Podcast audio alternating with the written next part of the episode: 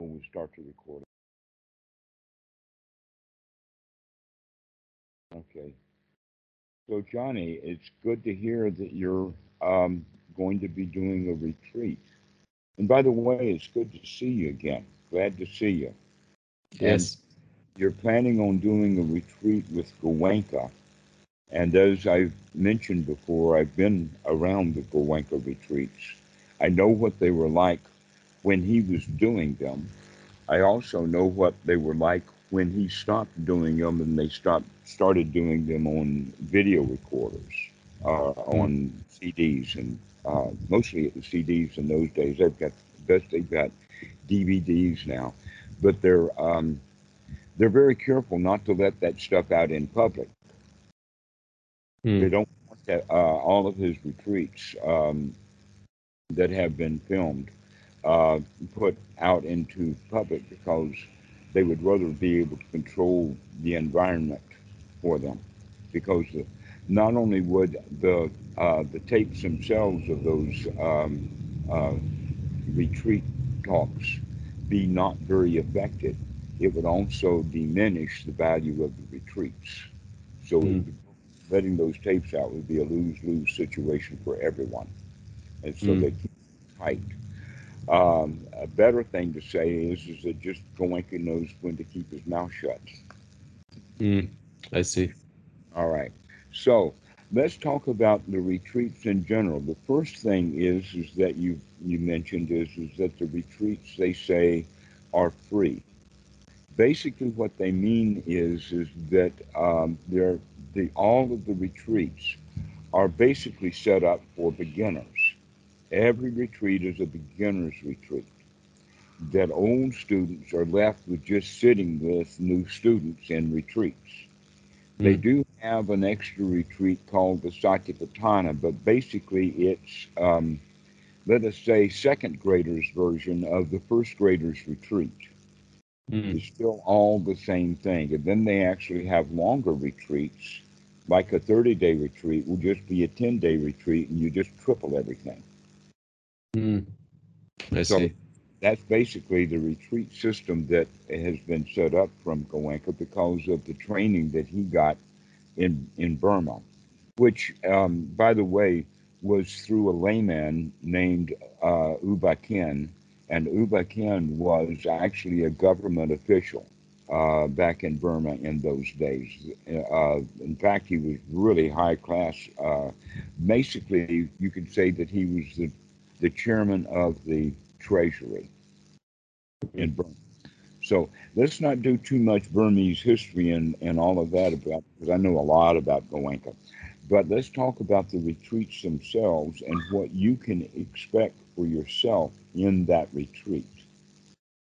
That one of the things that Goenka does not talk about very much, but you can see that it's fitting in, is when he is practicing in those first three days of Anapana, they call it Yep. that he talk about actually seizing and controlling the breathing and making that a long, easy breath.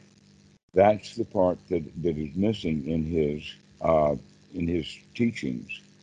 And so be sure to make uh, that as a part of it. That if you uh, you I would recommend highly, just like he does, to follow their directions. And the Hmm. reason that that's so important within the Goenka system was when he got started in India, there was a lot of Indians that would come and do his retreats. But what they would do instead of his retreats is they would do the puja that they do in their Hindu temples. Hmm. And Do in do their own thing. In order to cut out the puja, he didn't want anybody with their own bells and their own beads and their own incense and all of that kind of stuff. And so he kind of made it strict by saying we've got to put away all of that stuff, as well as um, um, verbally speaking mantras under your breath and all of that kind of stuff. Let's keep it quiet here. And so they asked people to follow those directions. But those directions that he's asking to follow were because of the students in India that he had in the 1980s, early 1980s, late 1970s, and, and that kind of thing as opposed to the Westerners now. So they're giving the Westerners in Finland directions that are 50 years old and directed at a different audience. So be Mhm. careful about that kind of thing that's going on and recognize that you can make some small changes by doing some addition to what they're talking about as opposed to just something completely different. Mm-hmm. Yes. so, so I am giving you permission in a way to kind of break their strict rule about you do what you're told and nothing else. Mm. In, into yeah, go ahead and do what you're told, but let's put a cherry on top of that cake also. Mm. Yes. right, and um, and actually work with the breath in a way of letting it be relaxed and easy, and and all of that. And even though um, it appears that there is some pressure on each individual to conform, because the, the retreats have that kind of a built-in pressure, um, everybody has trouble relaxing when the whole point is to help you relax. But Mm. Yes. very hard get someone who is angry to get him to relax by sitting on him. hmm You know, pinning Right. his arms down with your knees and tell him to Mhm. re- he's not going to relax. You can't get people to relax by by holding them down. You just can't do it. All right. So even though you're fe- you're feeling like that they're holding you down, that's only a feeling that you have that that too needs to relax. Yes. Yeah. Okay. That they're not holding you down. They're giving you an opportunity to relax. hmm That's the difference. Okay. So in the Goenka retreats, especially, but many retreats also, there'll be a, a part of the orientation is, is that they'll take away everything that you like. If you've got a cell phone, they'll take it. If you've got a laptop, they'll take it. If you've got a book, you'll take it. It doesn't matter who the author is. Whatever that, that's going on that you use to occupy your mind, you want for the 10 days in this retreat to give that stuff up so that you can occupy the mind with the mind rather than all of the things that you've been using to occupy the mind to distract the mind from the mind in normal life. You know, like Mhm. television, radio, and movies, and going to shows, and Phones. all that kind of entertainment is to be put aside for uh, these 10 days. And that gives you an enormous opportunity.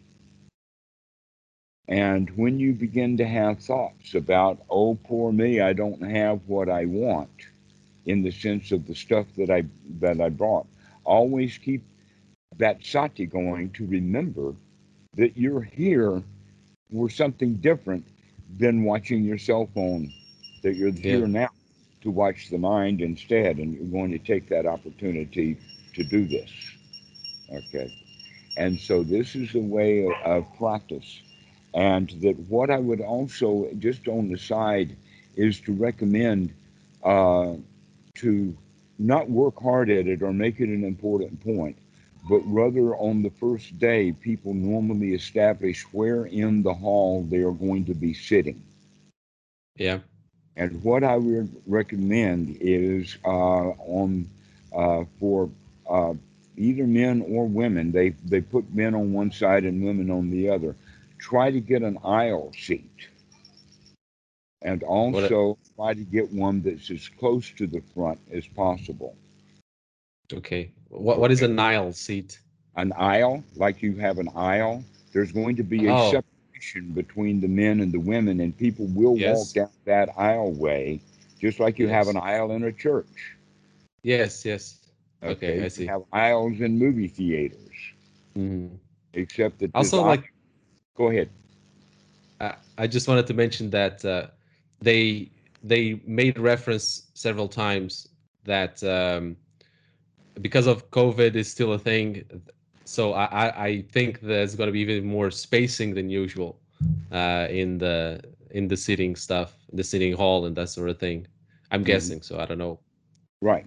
Which means that if you're late and slow, that you'll get a really back seat, and that may mean that it's difficult to hear what's going on, and you may miss a lot of the stuff. But Mhm. that's why I would recommend to get into the middle to the point of close to the aisle and also up close to the front, so that you can get a better clue about what's happening. Mm. That the Okay. further back people sit, the less attention they pay, and the teachers in fifth grade know that. Yes. Yep. Okay, so that's the first thing is uh, where you're going to be in in the room, and the second thing is is to not compare yourself with what the other people or the students are doing. That in fact some of the students in there, whether you know them or not, some of them will be old students and some of them will be new students. By Yes. observing, you can begin to figure out who's an old student and who's a new student, especially by the third day. So Yes. on the third day, those that are enjoying themselves are probably old students, and those that are miserable, and they they wear their misery with pride. Mm. Okay, so become aware of that. That the, the invitation is to see that misery and come out of it. Mm. And yet, people go to these Goenka retreats really not ready for them. You Mm. can imagine that somebody has never done a retreat, never done any meditation, probably hasn't done any much of Buddhism, but because of uh, circumstances have found themselves into a Goenka retreat, they're completely not ready for. Mm. Yeah. Okay, this this is almost guaranteed for high quality misery. yeah, I can see that. All right. Make sure that you're going into the there with the attitude that you're not going to get miserable, that you're going to become a winner, Mm. that you can handle this Goenka retreat. That you can say that the Goenka retreats are the absolute boot camp of Buddhism. But it's not SEAL training. I know where the SEAL training is too, but first you got to go through boot camp. and Mm. Goenka operates a boot camp. Where's the SEAL training? Thailand? Uh, both Thailand and in Tibet. They've Mhm. got some pretty deep training systems there too. But yes, that's that's correct. Uh, not much real SEAL training yet in in the West because we don't have any students ready for SEAL training. Mm. I They'd see. rather be teachers than get the real training. Mm. Right. Funny how that works, by the way, and I think that that's quite brilliant. I, I figured that out in, in university. It was a big deal there, in the sense that those who can do, and those who can't teach. Have you ever heard that phrase before? Yes. Yeah, yeah, Yeah. yeah. hmm Well, the reason that there are no boot camps in uh, the West is because nobody can do those boot camps, and those who can't teach Dhamma. Mm. So, uh, not boot camp, sorry, but uh, uh, SEAL training.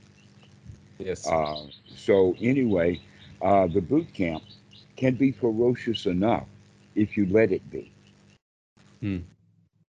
One of the things that make it ferocious is that they do not do any walking meditation. It's not a formalized thing they do or even talk about or even know about. That's something that I would say is a big hole in Goenka's teaching style and method and whatnot. Hmm. Is is that they don't. So what that means is that whatever walking that you have to do on their campus, from the meditation hall to your dorm or to the kitchen or to whatever like that, that's the time for you to do walking meditation in the sense of being mindful of every step that you take. Be there with the body, be there with the breathing, and be there with the relax of how nice it is to be able just to stand and walk because you're going to be doing a lot of sitting. Yeah. Yeah. So that that's one thing is the walking meditation, places to sit, and also to be sure that you're adding that extra ingredient that Goenka he he kind of talks about it and kinds of mentions it. It's part of the pattern. You can actually pick up that Goenka knows what he's talking about, but he doesn't put it as part of his formal meditation method of practice. It's almost like that he didn't read all of the Anapanasati Sutta. Mm. You only read part of it. Okay. And that basically then the culmination of the Goenka retreat is going to be step three of Anapanasati, which is experiencing the body. And that's where they do the body scanning.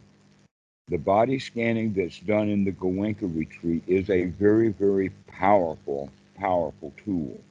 I would highly recommend any student who's ready for it to do a Goenka retreat simply so that they can practice this um, uh, waking up the body. But you also, in that time, there's going to be what they refer to as three days of anapana and then seven days of scanning. Yeah. All right. The three days of anapanasati you're going to do with mindfully breathing correctly by focusing on the breathing. When you start with the body scanning, you're not going to actually stop the breathing.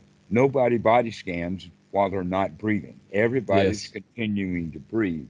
It, what that means then is, is that the tools that you're gaining and working with in the first three days, you add those to the last seven days. A lot of students think that there's first grade three days and then second grade seven days of uh, body scanning and you don't do what you did in the first grade you do what you're doing in the second grade no the second grade is to build on and so also make sure that when you're doing the body scanning that you're breathing well you're breathing hmm. long slow and relaxed. And you begin to experience the body actually experiencing and relaxing. Most people if they're not watching what's going on they they wind up having so many negative thoughts about the retreat that they sit there for seven days watching their body tense up. Right. instead of watching their body relax Mm. okay so this is the another feature is to allow those long deep breaths to help you continue to get the body to relax because step four of anapanasati is to relax the body Mhm. But let's not stay at this step three and only scanning, scanning, scanning, and more scanning and a bit more scanning. And now you have to sit and scan for an hour without moving. Okay. Mm. This, I mean, they just make it tougher and tougher on you. Your job is to make it easier and easier on yourself while they're making it tougher and tougher. Mm. That's my advice. Now, watch out for day six because day six is notorious for being the low spot. Mm. Why is that?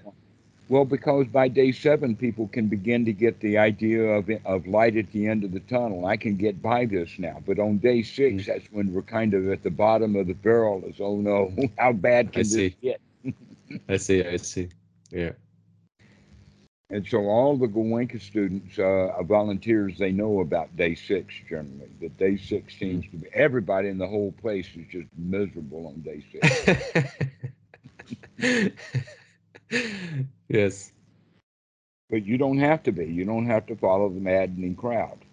Mm. You can stay up. You can stay bright. Okay. Yes. That's an important thing. Now we can go on to a few more things that you can do while you're in there that will that Goenka will kind of mention in his talks and whatnot, like these are good ideas or these are nice stories. But basically what we need to do is to see that those are actually aspects of Anapanasati and need to be applied in this retreat. Mm. Okay. For instance, he does talk about the trilokana and arising and falling. You need to also pay attention not to just the arising and the falling of the breath and the chest, but also the arising and falling of mind moments. Like what's in the mind and how that what's ever in the mind just is there temporarily. It arises and then it passes away and something else arises and passes away and something Yes. else arises and passes away. Start paying attention to that anicca. Start paying attention to the fact that things are arising and passing away. Um, actually, now you're beginning to see that they're arising and passing away at a very rapid pace, a ferocious Mhm. level. And so um, this is actually, now we're talking about step 13, 14, 15, and 16 of Anapanasati, which is actually the practice of what are we going to do with the mind. And now we've got the mind fit for work.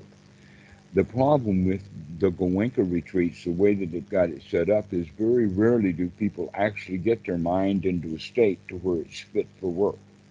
But by adding the joy and also uh, the the sati of keeping the mind very very clear, we can um, enter into that state where the mind is really perceptive, where we can see. Bhikkhu Buddhadasa calls it a mind fit for work. And Mm. what the Buddha refers to it as applied and sustained thought, in the sense that we can apply our mind to something and then keep it there to sustain it. So, at one time or another, you're going to be able to apply your mind to see how things arise in the mind and then sustain watching it fall, watching things arise, watching them fall, and keep doing that. Keep watching, keep, keep keeping the mind. In other words, don't let something arise and then wander off with it Yes. but you watch it rise and then die, and then come back again and then die, and then arise again and then die. Everything, in fact, we begin to pay more attention to the passing away rather than the arrival. Mm, yes. Okay. The ending of it rather than the the arising of it. That this is a major part of the practice is to see things one by one as they occur, as they arise, and as they pass away. Hmm So, the kind of questions that you're going to be asking yourself in a very, very wholesome way, which these questions that I'm talking about are actually part of the investigation, one's right view. And so you're going to be asking yourself the kind of questions about is my mind capable of staying on a sustained position? Another kind of question that you're going to ask yourself, in other words, you're at, you're actually investigating the ability to apply and sustain the mind. Mm. Okay, so pay attention to that, watch for it, understand that that's one of the things that the Buddha would recommend that you look at. Another one would be how is your sukha? How good do you feel? How is your Mhm. piti? How is your effort? How is your sati? In other words, you begin to investigate these Eightfold Noble Path points as well as the states of mind that you're in while you're either on your way into jhana or in jhana. hmm Yes. To pay attention to the jhana factors. Okay. Is my mind distracted or am I on point? Mhm. First question. Second question is is that uh, am I using language that my thoughts are to gladden the mind, to brighten the mind, to uh, keep everything really steady? Because a lot of people are going to be miserable around you, and that misery is going to be picked up. And here you are just Mm. floating in the air. Yeah. Okay. And so you got to be aware of that. You got to be aware of your enthusiasm. Pay close attention to the jhana factors. Pay close attention to the Eightfold Noble Path, uh, most specifically, right view, right sati, right effort, um, right attitude. Watch your attitude. Ask yourself um, often about uh, that question because everybody in that room, everybody there is going to ask the kind of question when is this going to be over and how can I get out early? Yes. Okay. And the answer is is that you're going to have the uh, the fortitude to not just stay in that 10 day retreat, but to enjoy the heck out of it.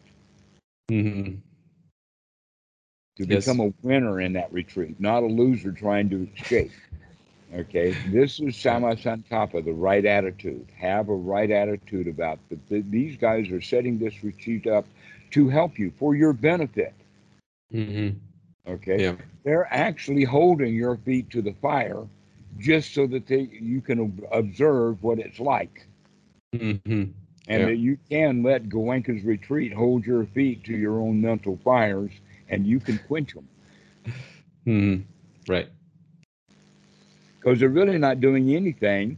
That's the whole point of it is they've got it set up so that there's nothing for you to do. hmm Yeah. Now, what's your choice about actually physically being there with nothing to do? Are you just going to make yourself miserable? hmm Yeah. Because that's what most people do. Yeah. And you can go into that Goenka retreat and, and get a big kick out of it. Wow, this is great.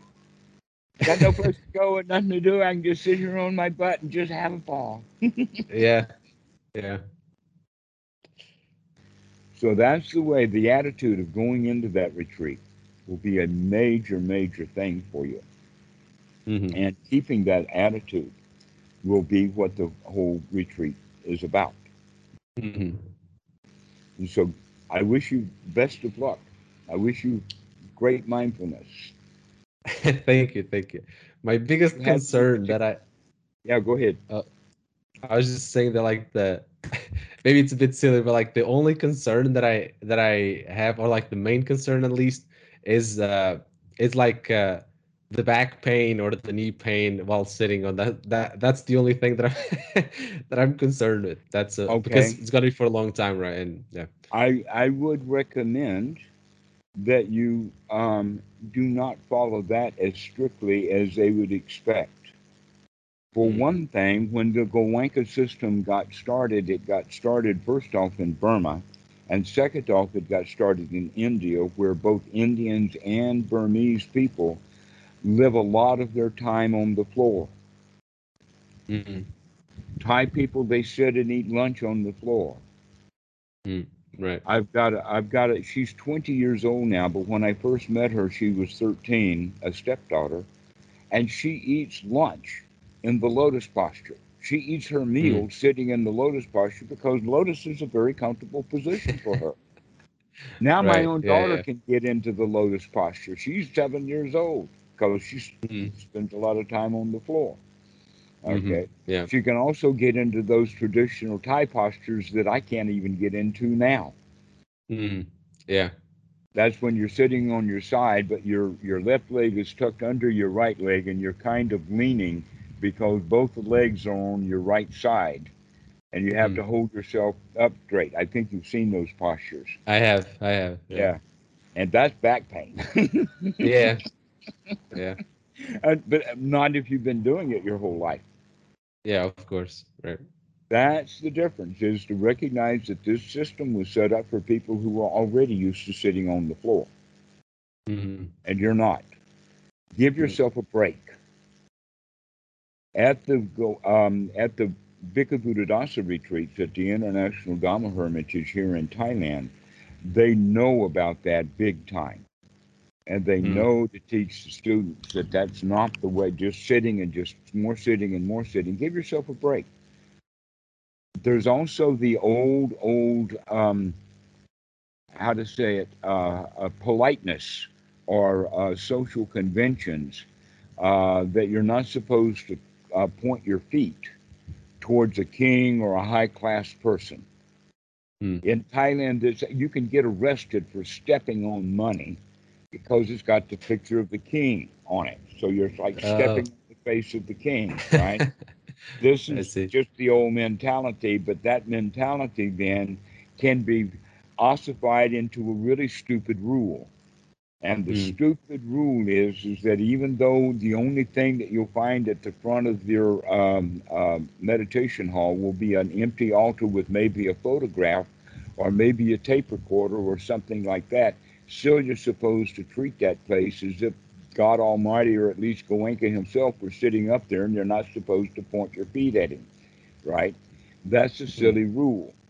A lot of people think that the only option they have is then is to either um, uh, stay seated or to move around in, in an unobstructive way. What I would recommend that if your legs are hurting, actually go ahead and stand up. That Mhm. really does relieve it. The reason for that is, is because if you move from one cross-legged posture to another cross-legged posture, that um, the circulation stops. That that your body has not gotten used to the fact the way that the Thai people are. They can pump that blood in other ways if that artery is uh, is closed off. But you don't Mm. have that choice. Your body has never had that experience. So standing up for just five seconds or ten seconds will be a great relief. Mhm. It may be, in fact, that when somebody sees you standing up, that one of the attendants will come to tell you to sit back down, and that will be your cue before he even gets there to go ahead and sit back down so he doesn't Yeah. have exposure. You You can see him on his way Yeah. and to, okay, and sit back down. But I would still say to take care of yourself. Do not sit in pain, in leg pain. Do not let the legs go to sleep and stay asleep. Go do whatever movements that you need to do. About Okay. the back pain, the best way to handle this, and in fact, they may teach it to you, but most students forget about it.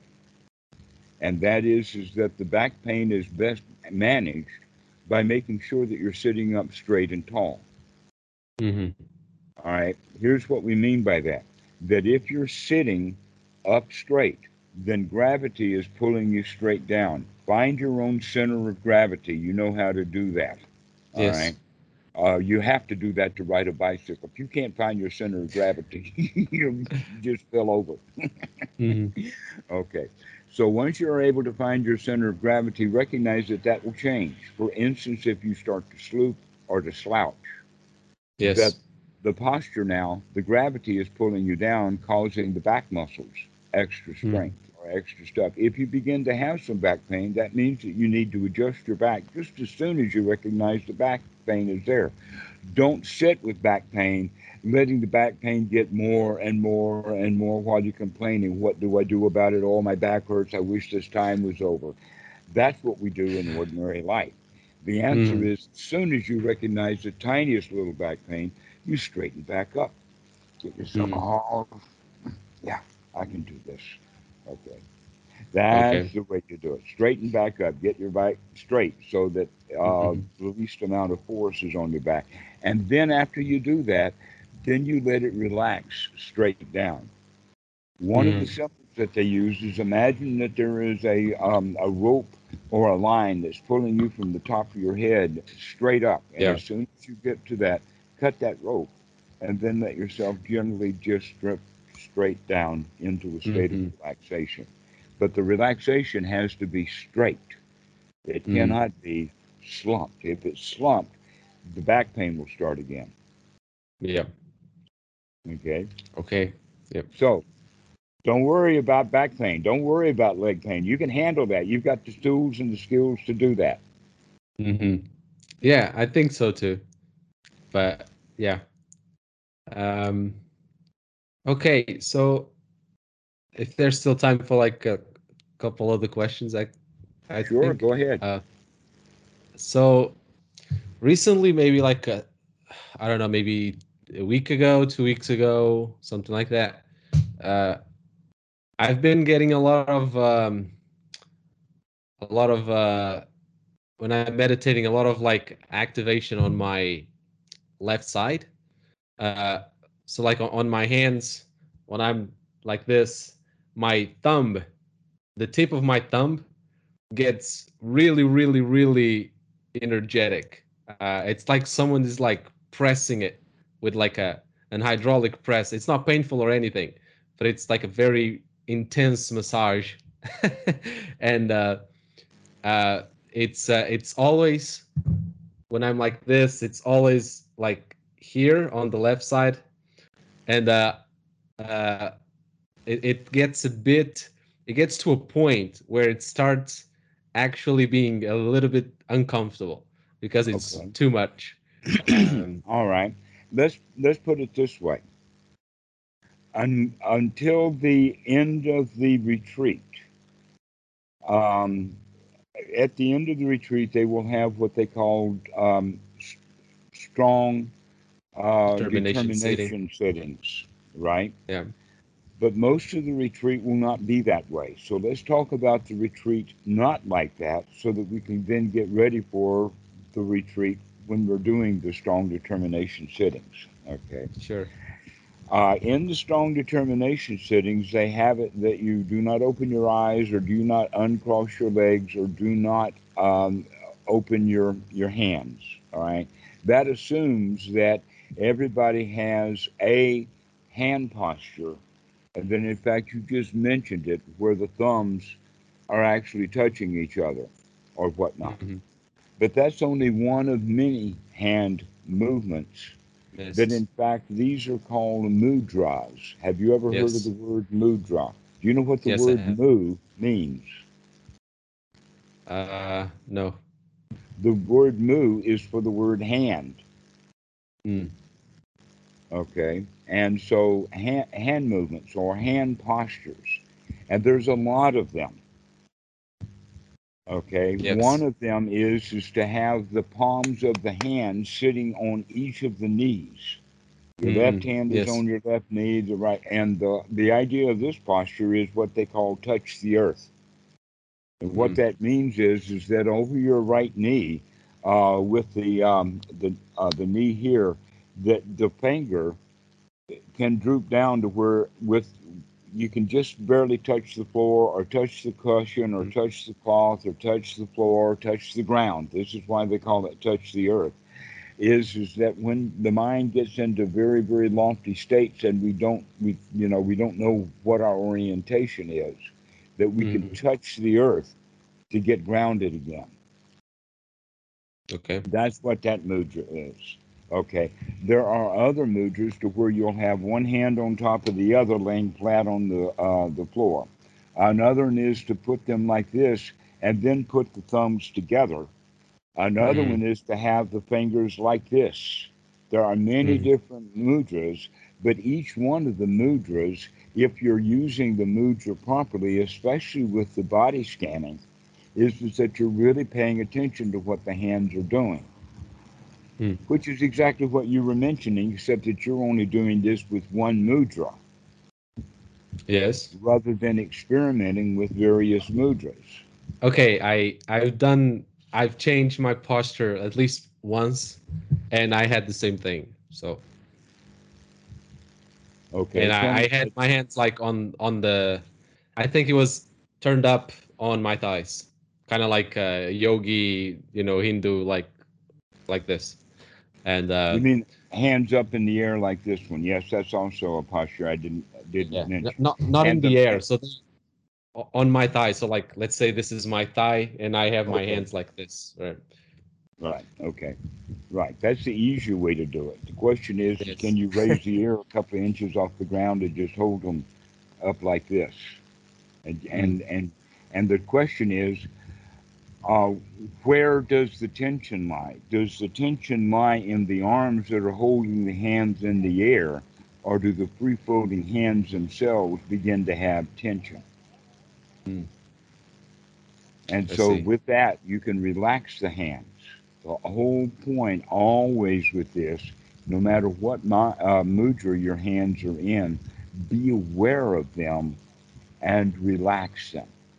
That in fact, the Goenka method, like the Burmese method, follows a lot of the Satipatthana Sutta as opposed to the Anapanasati Sutta. And in the in the Satipatthana Sutta, they most most specifically the hands interesting Hmm. so that you become mindful of when you're grasping, reaching, touching.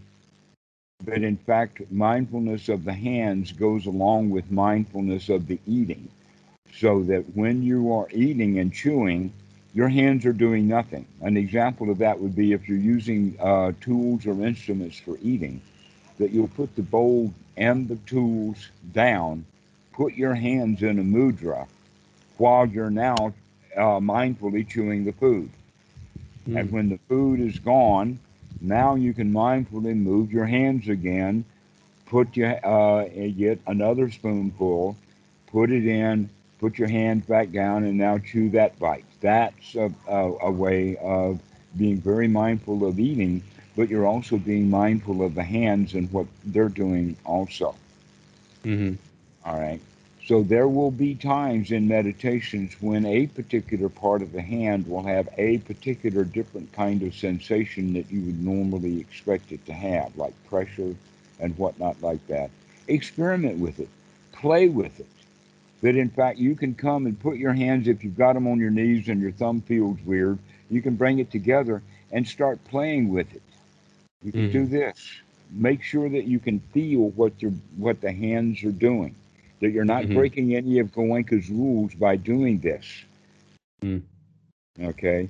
But what you are doing is paying close attention to what the hands are doing right here, right now. So you're certainly Mhm. following Buddha's instructions. Yes. Yeah, yeah. okay, so pay close attention to the hands. Mhm. And uh, do that with the intention that by the end of the course, you're going to be uh, doing a strong determination sitting, and that you don't, in each of those strong determination sittings, you don't have to use always the same hand posture, that you can experiment with that there. But I would start the first determination sitting with whatever you would consider is your favorite hand posture. Mm-hmm. Okay. Okay. Whatever your favorite is. All right. Yes. Some people like the favorite of putting uh, the hands in the lap. Others want to enjoin the fingers and have the thumbs touch. Others want to let it be more relaxed to where the thumbs are like this. Mm-hmm. Um, others want to have the um, the hand over the edge of the knees. There's four or five different hand postures that are quite Yeah. common, and you are invited to play with all of them. Make up some new ones. I don't recommend using this posture. that will draw too much attention. You want to keep your hands Yes. down. But other than mm-hmm. that, Okay. other than that, allow yourself to play and experiment with your hands. We here's something: kids enjoy playing with their hands. Mm-hmm. Marvelous things. We learn how to do things. We develop skills with our hands when they're kids. But somehow, because of school and whatnot, we're taken out of our body, out of our hands, and put into our brain and says, okay, now you do one, two, threes. We do learn some motor skills in the sense of learning how to write and to draw and that kind of stuff too. But we're not actually paying attention to the hands when we're writing. We're paying attention to the writing when we're writing. Mhm. Now we're given a chance to pay attention to the hands themselves. Mhm. And you're going to have a whole Goenka retreat of 10 days to play with your hands, to really get to know them Yeah. Right. As part of the body. Mhm. That in the in the body scanning, they don't spend too much time on the hands. I would recommend that in, when they're not giving actual guided meditation instructions, when you get to the hands, spend some time there. Because there are so many neurons. Did you know that there are more neurons in the hands than there are all over the body everywhere else? That the feet Mm. don't have uh, a lot of skin neurons. That's why things can crawl up the leg and you don't know it. I if see. you get something on the back of your hand, you're going to know it. Mhm. Right. Okay. Hands are so good with these these tiny neurons that many people learn to see with their fingers. Mhm. I do that a lot now. For instance, when when I am scratching the dog and petting the dog and rubbing the dog, I'm also doing a flea and tick inventory. Ah, I see. So that many Yeah. times I can just pick up a tick right under my fingernail. Mm, Okay. right. So this is the way you do it. But I did that, learning to do that by working on cars when I couldn't get under the dashboard. You have to be up there working on behind the dash of a car, and you can't see anything about what you're doing. You got to feel your way through everything, and so you make sure that you know which cables are which, and and uh, you can feel the screw and which way it's going to turn, and and Mhm. get the bolt in and put it in. And we learn to see with our hands because the hands are that sophisticated. Most people Mhm. don't do this. Mhm. Okay, so I invite you to really get in touch with your hands, to make this actually kind of a hand retreat. And okay. especially Yeah. pay attention to your hands in those times when you're not sitting, when you're actually Mhm. out walking and uh, going to places, or when you're eating, or when you're laying in your rack, or whatever like that. Mhm. You've got other things to do. But when you're in the rack, the one kind of point that you have that you want to keep going is, wow, what a relief this is. I feel so good now. Yeah. I think that's gonna come naturally. I think maybe after sitting the whole day. Uh, well, you'd be surprised, though, at how many people get uncomfortable during the day and then take their discomfort to the night. So when they're laying there, feeling how relieved they actually do feel, they're not thinking about how relieved and how nice it is. They're thinking about, oh, I got to get up tomorrow. Oh, another day of this. Oh, Uh, I I don't think. I can handle it. When you have those kind of thoughts, recognize, hey, you do not have to give yourself misery right now. You can postpone Mhm. the misery until after the retreat. hmm Right.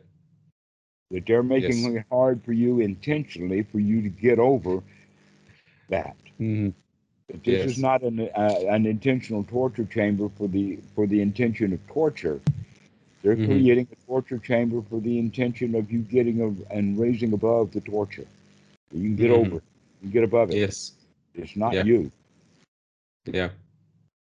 Yeah. I I I've been getting the whole year a lot of uh all, all kinds of things happening in the hands, but just this couple of weeks have been uh yeah the the thumb thing I guess has been the the most predominant thing, so that's why I decided to ask.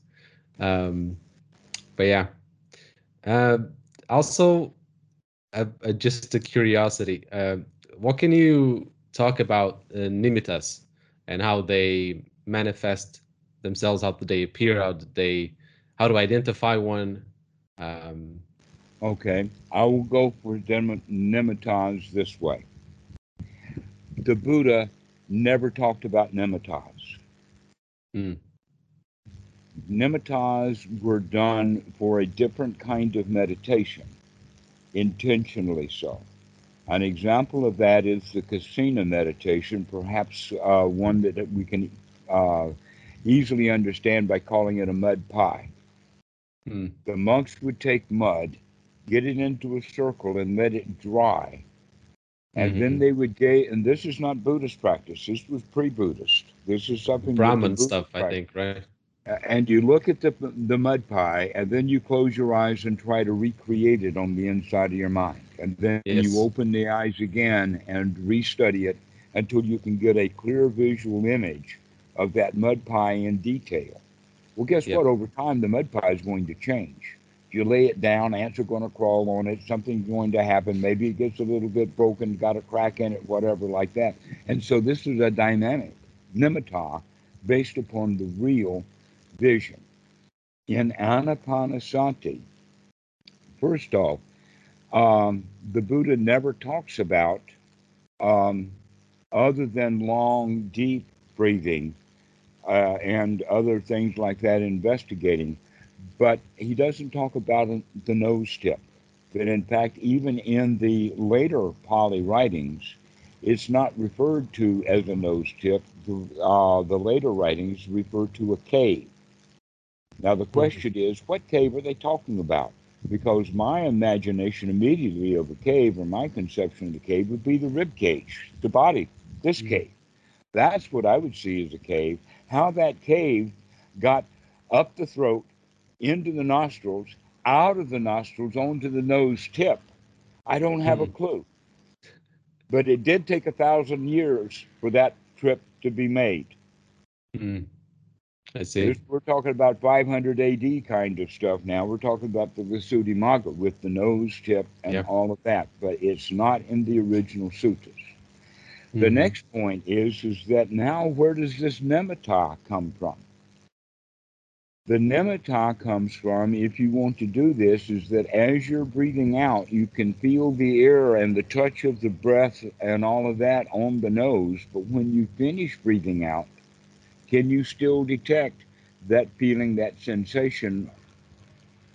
And then when you breathe in again, the sensation changes kind of in the opposite direction, like there's a really big difference between an incoming tide and an out and an undertow out. Okay, so Yes. you begin to see that that's true when you're breathing in and when you're breathing out. The nose tip changes, but you've got a Mhm. whole body to play with. Why are these people intentionally focusing just on the nose tip when in fact that's not the teaching of the Buddha? Mm. that there is a story in the Visuddhimagga about a walled fortress that is so good that only that not even a cat can get into that walled fortress without going through the gate. Mm. That means that if you're going to have 100% excellent policing in that entire fortress area, all you have to do is put a guard at the gate. Mm. That's the idea of guarding the breath at the nose tip. Mm. It's a useful practice.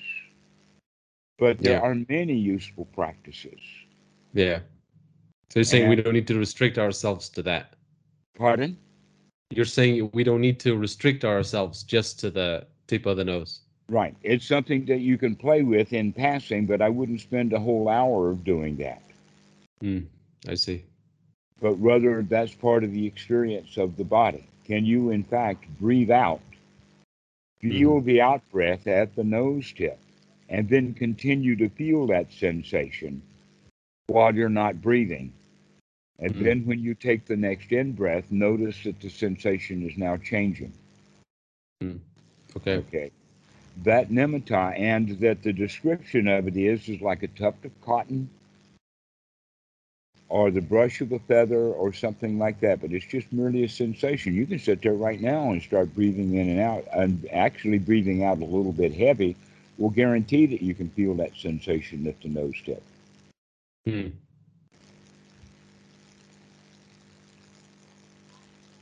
Then, after the out breath, can you still feel it? You can do that. You've got that kind of sensitivity. You know you can do that. Not a big deal. Big nimittas are not that big a deal until you don't understand it, and then people get confused about it, and then they get doubtful about it, and then they get jealous about it, and all this kind of other stuff. When Hmm. in fact, not a big deal. Anybody can Hmm. do it, but there's a lot of other stuff to do also. Hmm. Okay. So I had so the the idea that's like this um kind of like visual light uh a circular bright light that appears in one's uh I don't know uh, on the back of the eyelids or something like that. It's not Okay, that's not it. All right. Or Let me ask you this strange kind of question. You know that many places in the United States, specifically Washington and Chicago and Detroit and uh, uh, New York City and all, will have great firework displays on the 4th of July. Hmm. hmm Can people that are not doing fireworks have a 4th of July celebration? Are, are fireworks required? no. Okay. Therefore, all of these lights that you've heard about may not actually be required. That's not Yes. necessarily a goal to reach, nor is Yeah. it uh, remarkable once you have that. That yes, in fact, if that's all it is, just neurons firing, then if you do get a light show, enjoy the light show. Right. But Yes. many people, when they have a light show, they think it's something special. hmm Yes. No, it's not something special. It's just a light show. And in fact, neurons fire that way all the time, but we don't know it. You're actually Mhm. just paying attention to something that's been happening all along. Yeah. A lot of people will have the imagination that what we're talking about with this light show is, is that the whole eyelids and everything lights up like the sky would in a big, expensive, spectacular Fourth of July fireworks celebration where really what's going on is much more like shooting stars or um, uh, points of light, things like that that will appear in the, the eyes. Sometimes it'll be a streak or a shooting or something like that. But we don't generally want to pay a lot of attention to what the eyes can see when the eyes are closed. Hmm. That that's actually not something much of, of anapanasati other than just part of experiencing the body. So getting to Hmm. learn to know the body is to also know that neurons fire. That's what their job is. And I if they don't get enough light on the inside for the for the rods and the cones to fire, they'll fire anyway. Mm. Right. And it's not a big deal. And sometimes they, they fire a lot, and sometimes they fire a little bit. But in any case, uh, it is not, um, let us say, a tick on the to do list of enlightenment. Yes. Yeah. Yeah. It's not an item on the on the list of to do. It, it's just that they happen, no big deal. Mhm. And if they don't happen, no big deal. And if Yeah. they happen and you don't notice it, no big deal. Yeah. okay. Yeah. So Uh, we've I don't talked think I. and lights and flashes and leg pain, and we've covered. The, got any more questions? Yeah, I, I was about to say I don't think I have any anything else for the moment that I can think of. Um, actually, I can speak a bit. Like we were talking about um, strong determination sitting before, and uh, I've actually done a few of those. Uh, it's been a while since I've done any of that, but I've done a few of those for I don't know. I guess like an hour and a half, something like that. But uh, and a, a couple of interesting things have happened, uh, which was that um, what I've noticed was that was that so like the when when uh, body discomfort starts to arise and that sort of thing.